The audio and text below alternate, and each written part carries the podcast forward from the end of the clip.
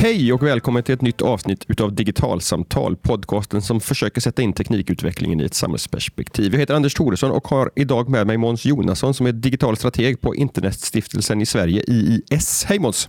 Hej hej! Vi ska prata om en reflektion som du gjorde i samband med rapporteringen om Cambridge Analytica och Facebook och hur du upptäckte att det här diskuterades på Facebook. Kan du berätta ja. vad det var du la märke till?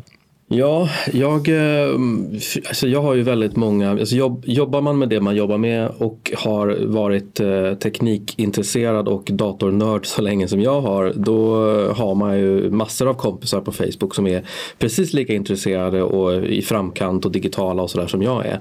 Men sen så har jag också väldigt många vänner och släktingar och andra som absolut inte är det. Och jag ser det som en, som en viktig del av min så att säga, pedagogiska gärning att försöka hålla koll och inte helt försvinna in i den här techno, technovärlden utan faktiskt ha lite koll på vad som händer för, för vanligt folk. För att um, om man inte liksom vet vad det är som förbryllar människor med teknik, då är det lätt att man bara springer rakt iväg och, och bygger ett samhälle som, som vanligt folk inte känner sig delaktiga i. Så jag, jag ställde en fråga helt enkelt på min Facebook-flöde där till mina följare om, om det var flera saker än det här som gjorde folk förbryllade. För jag hade märkt i, i många många diskussionstrådar att det verkade finnas två läger.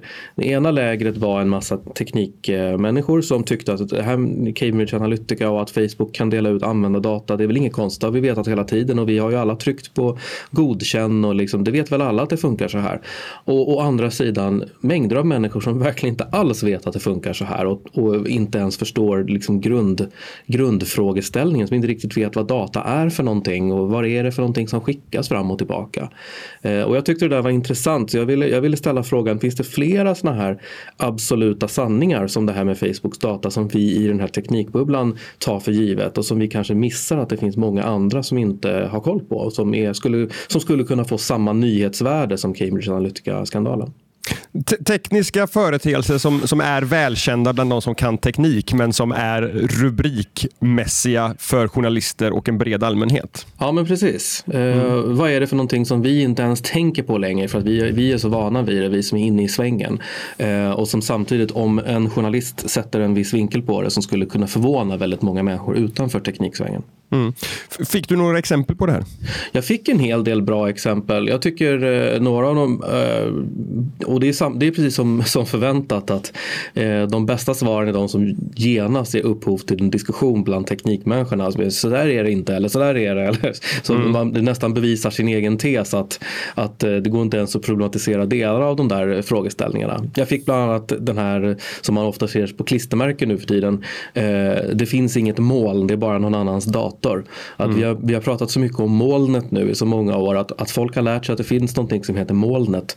Men hur många utanför teknikindustrin vet egentligen vad ett moln är för någonting och vad det faktiskt betyder. Mm. Det är troligtvis inte så många. Om jag skulle fråga eh, några av föräldrarna på mitt barns dagis som inte alls är tekniker, eller om jag skulle fråga några av mina släktingar så här, vad är, kan du beskriva vad är ett datamoln för någonting?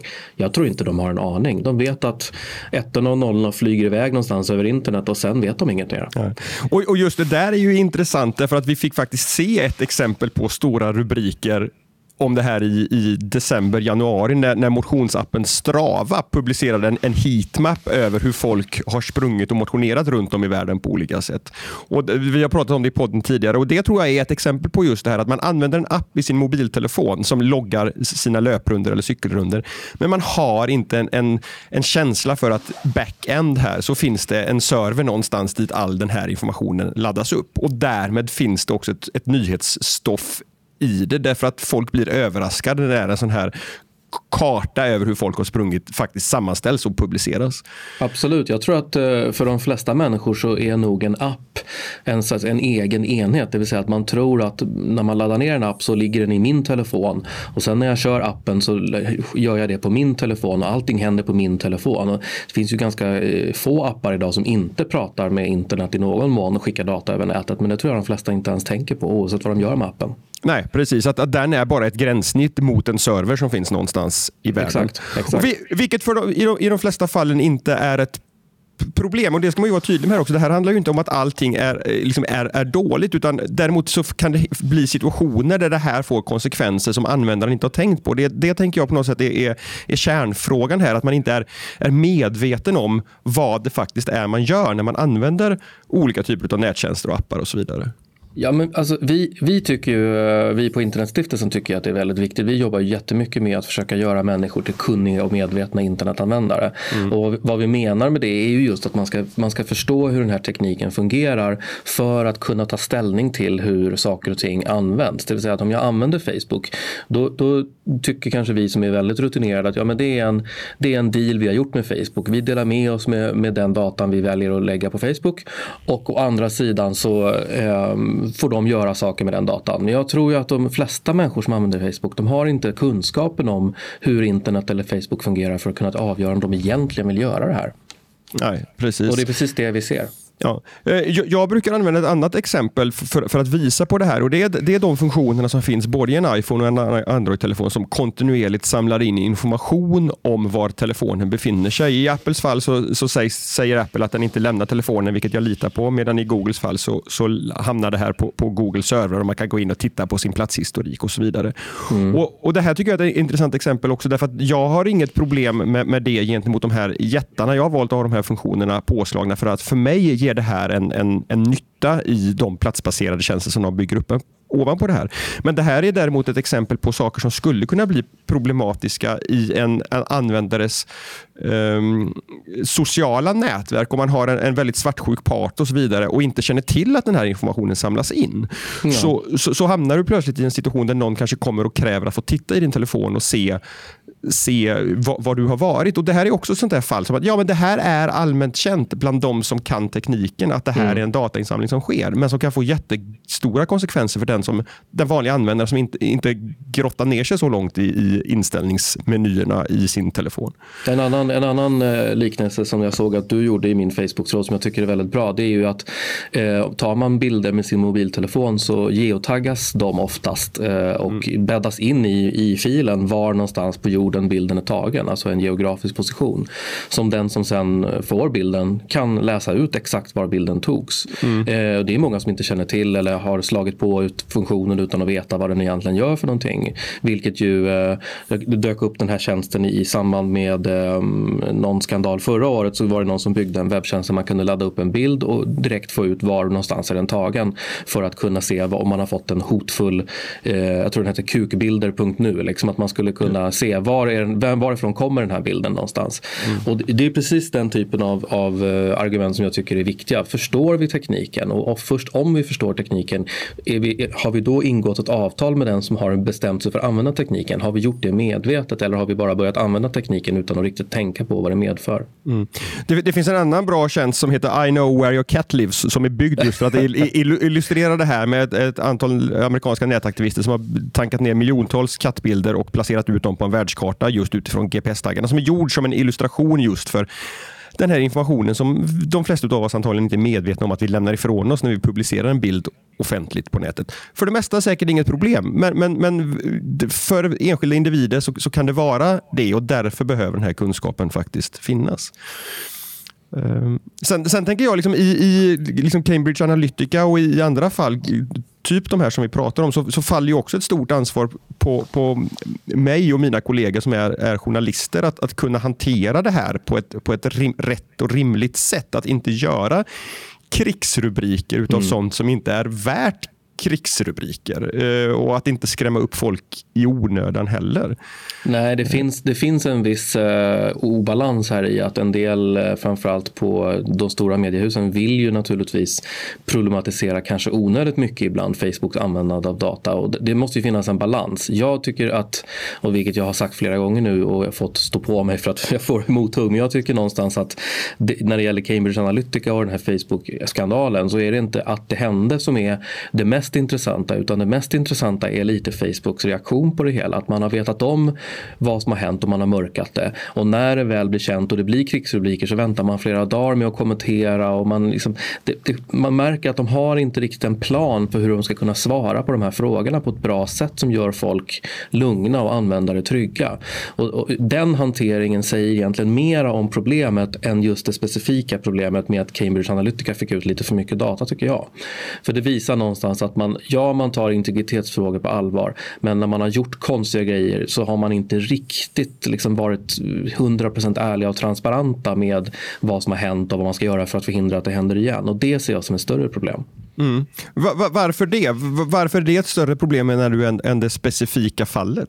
Ja, men därför att vi, Cambridge Analytica och eh, de som gjorde just den här Trump-grejen, det är ju en, en av tusentals eh, eh, användare och applikationer som tar ut data ur Facebook. Och Facebook måste ju ha ett, liksom ett vattentätt idé om hur användares data ska hantera. Det ska ju vara liksom, det är ju det viktigaste de handlar med. Och att då eh, bara hålla på och fumla ens lite grann, tycker jag känns som att då, då, blir det, då får man bilden av ett korthus som inte är byggt på en, på en övertygelse om hur saker och ting ska ja. skötas, utan kanske någonting som snarare är någon sorts opportunistisk affärsidé. Ja, vi gör så här så kommer massor av människor vilja använda den här tjänsten utan att egentligen tänka igenom först. Men vad gör det här? Kan det här missbrukas?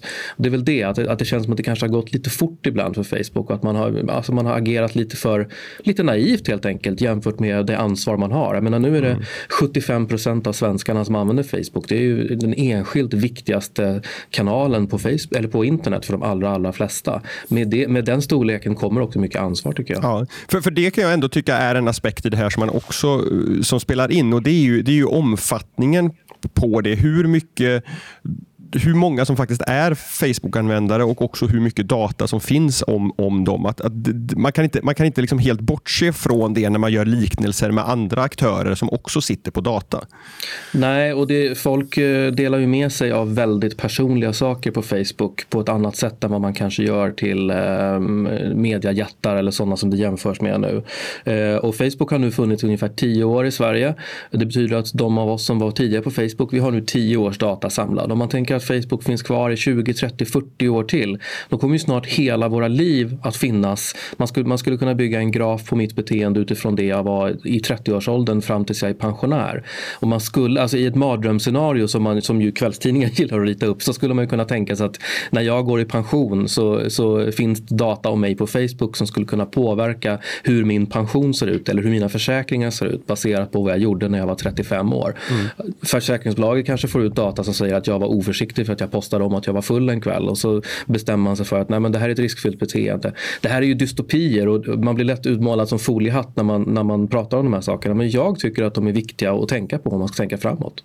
Ja, för, för att det här finns det ju redan gott om akademisk forskning som, som visar på vilka slutsatser som går att dra utifrån data som till synes inte har någonting med de slutsatser man drar att, att, att, att göra. Det finns forskning som, som visar på hur man kan screena för eventuellt screena för, för depression utifrån hur man använder Instagram till exempel. Och, och det tycker jag är en, en av de faktorerna som faktiskt komplicerar det här ännu mer. Att det handlar inte bara om vad man i sina användarvillkor kan läsa om att man lämnar ifrån sig för, för data till, till de här olika aktörerna där man är användare, utan forskningen och utvecklingen gör det ju hela tiden möjligt att använda den här datan och den här informationen på sätt som man inte riktigt I, idag vet och som vanliga användare inte ens reflekterar över är möjliga.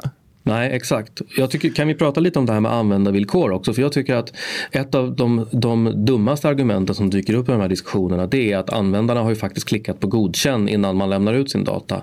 Jag vet ju, jag vet att de allra, allra flesta trycker på godkänn utan att ens läsa vad det står. Och det gäller såväl de här åtta sidor långa villkoren när man installerar mjukvara som de ganska enkla tre, fyra, fem rubrikerna när man ska godkänna en Facebook-app. Alltså folk har vant sig vid att bara trycka godkänn för att saker ska fungera, för att är man inte lite tekniskt kunnig så vet man inte, man har lärt sig den hårda vägen att trycker jag cancel eller nej här, då funkar ju ingenting sen. Så det enklaste är att bara trycka ja. Och det gör att jag tycker inte riktigt det håller som argument heller. Ja, det kanske håller juridiskt som argument, men jag tycker det är ett fegt argument att använda från ett mänskligt perspektiv. Har användarna förstått vad de har gått med på eller inte? Mm.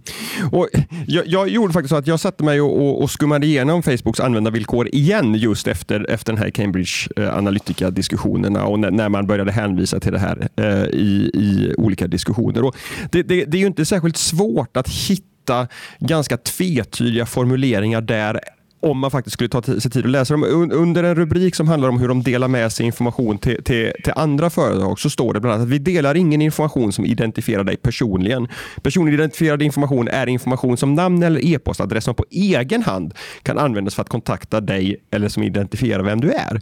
Mm. Och, och här, här är det så här att här, här har också liksom man kunnat visa att information som till synes inte går att avslöja vem du är kan på olika sätt med olika typer av dataanalyser faktiskt konstatera att ja, men det, här, det här användaren är Anders Thoresson, även om man har tagit bort de här sakerna som på egen hand talar om att det är jag.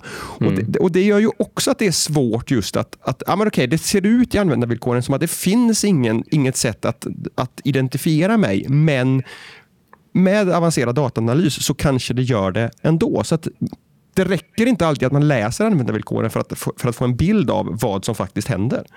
Nej, och då ska ju Facebook ändå ha beröm tycker jag för att man har ganska lättbegripliga användarvillkor jämfört med många andra i branschen. Så att Facebook kanske får oförtjänt mycket skit just där om man jämför med hur många andra ser ut. Men det är alldeles för komplicerat för en vanlig användare att förstå vad det här betyder. Speciellt om man inte riktigt har koll på vad allting har, vad det betyder. Mm. Att man kan, vad är användardata? Vad är profildata? Vad är överföras? Alltså det mm. finns ju massor av enkla mm. ord i de här mm. som alla inte förstår. Mm. Men, men jag håller med dig om att, att det finns trots allt texter översatta till, till rätt lättbegriplig svenska som, som den som vill kan ta sig tid att läsa. Och då kommer man ju in på nästa fråga här. Hur, hur ser ansvarsfördelningen ut här kan man tycka? Självklart har man som användare ett, ett eget ansvar att förstå vad det är man använder, men som företag har man kanske också ett ansvar i att vara då övertydlig med vad man faktiskt tillhandahåller, därför att så som det fungerar idag så, så ger sig användarna bevisligen i kast med saker som de inte riktigt vet. Det, det är en ganska svår situation.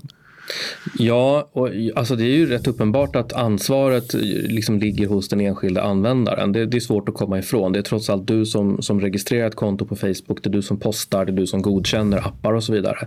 Men jag tycker igen då att det här, att man ens lyfter upp det tycker jag visar på att man inte tar frågan på riktigt stort allvar. Jag tycker att det är ju skylla ifrån sig. Ja, det är klart att användaren har ett ansvar, men om, om det här blir en fråga på den här magnituden, då är det ju ändå någonting som har gått snett, för då har ju användarna inte begripit riktigt vad de har gått med på. Sen ska man ju inte glömma bort att Facebook har ju också ändrat sig. Som den här, det som hela den här Cambridge Analytica-skandalen bygger på, det är ju ett, ett, ett A P I-anrop som inte går att göra och inte har gått att göra på flera år. Och de har ju ändrat hur man kan ta ut profildata väldigt många gånger. Jag har ju varit på Facebook så länge att jag kommer ihåg när Facebook plötsligt gjorde allas wall publik och massor av människor upplevde att det de förut hade skrivit på varandras väggar var privata meddelanden som nu plötsligt syntes för alla. Alla. Och så var det ju inte. Det hade alltid varit publik, men de gjorde det plötsligt väldigt mycket lättare att se. Och, och den typen av förändringar upplevs ju också som att man gör att man läcker användares data. Och jag tror att det är den här historiken med Facebook där man hela tiden har liksom sp- försökt att springa i kapp bilden av att man är ett ansvarsfullt företag. Den tycker jag lever kvar. Och jag tycker inte att det känns som att man riktigt, riktigt har det i sitt core helt enkelt. Att man tänker på användare först och främst. Jag tycker, man, jag tycker det känns, och det kanske är fel, men jag tycker att det känns som att Facebook är ett, ett företag som lever på att samla in användardata och sälja den vidare. Och det är det som är själva syftet med företaget. För att inte tappa de lyssnare som inte är lika tekniskt bevandrade, vad är ett A P I-anrop och vad, vad handlade det om i Cambridge Analytica-fallet? Mycket bra där. Ett A P I-anrop är igen enkelt förklarat det som händer när två stycken applikationer vill prata med varandra och dela data. Så att om jag vill bygga en app som hämtar data från Facebook, då gör jag ett anrop mot deras så kallade A P I. Alltså min applikation kan säga, hej hej, jag skulle vilja ha all data om användare i Stockholm. Och då säger Facebook, här är all data om användare i Stockholm. Lite förenklat. Um, sen är ju A P I-erna ofta uppbyggda på ett sätt så att det krävs att man autentiserar sig. Det krävs att man har en relation med den man vill hämta um, information om. Att användaren då i det här fallet har godkänt och så vidare. Men det är de här A P I-anropen egentligen som gör att internet fungerar som vi är vana vid nu för tiden. Där saker och ting, data överförs mellan tjänster i bakgrunden. Mm.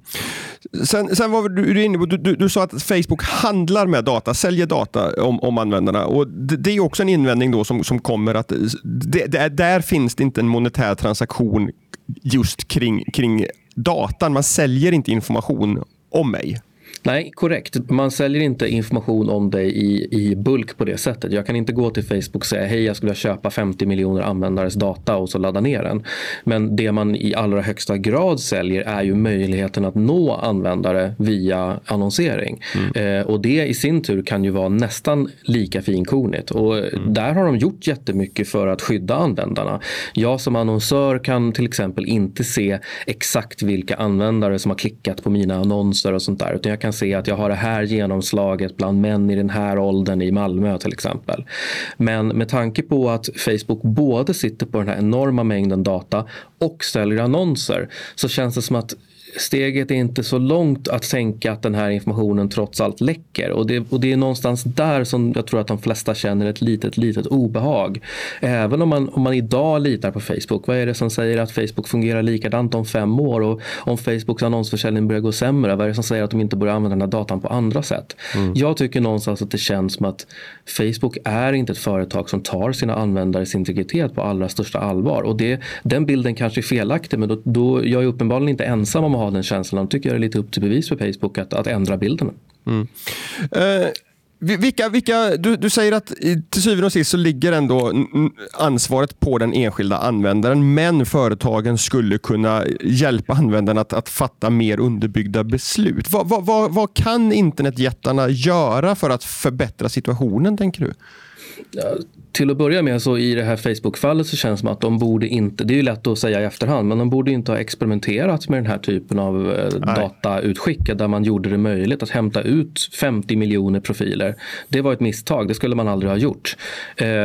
Men det man bör göra tycker jag, och som Facebook har blivit bättre på, det är att konstant påminna användarna om vad de har godkänt för någonting och säga, nu har du inte varit aktiv på den här sidan på ett år, vill du fortfarande ha kvar den i din gilla-lista eller ska vi ta bort den? Mm. Du har inte postat i den här gruppen, ser jag. Är du medveten om att du är med i den här gruppen? Alltså, det finns ju massor av sådana saker man skulle kunna göra för att hjälpa användarna att tvätta sin data lite grann.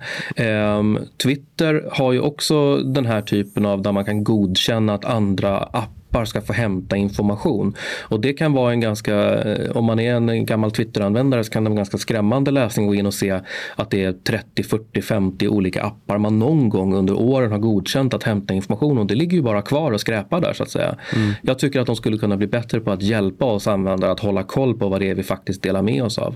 Mm.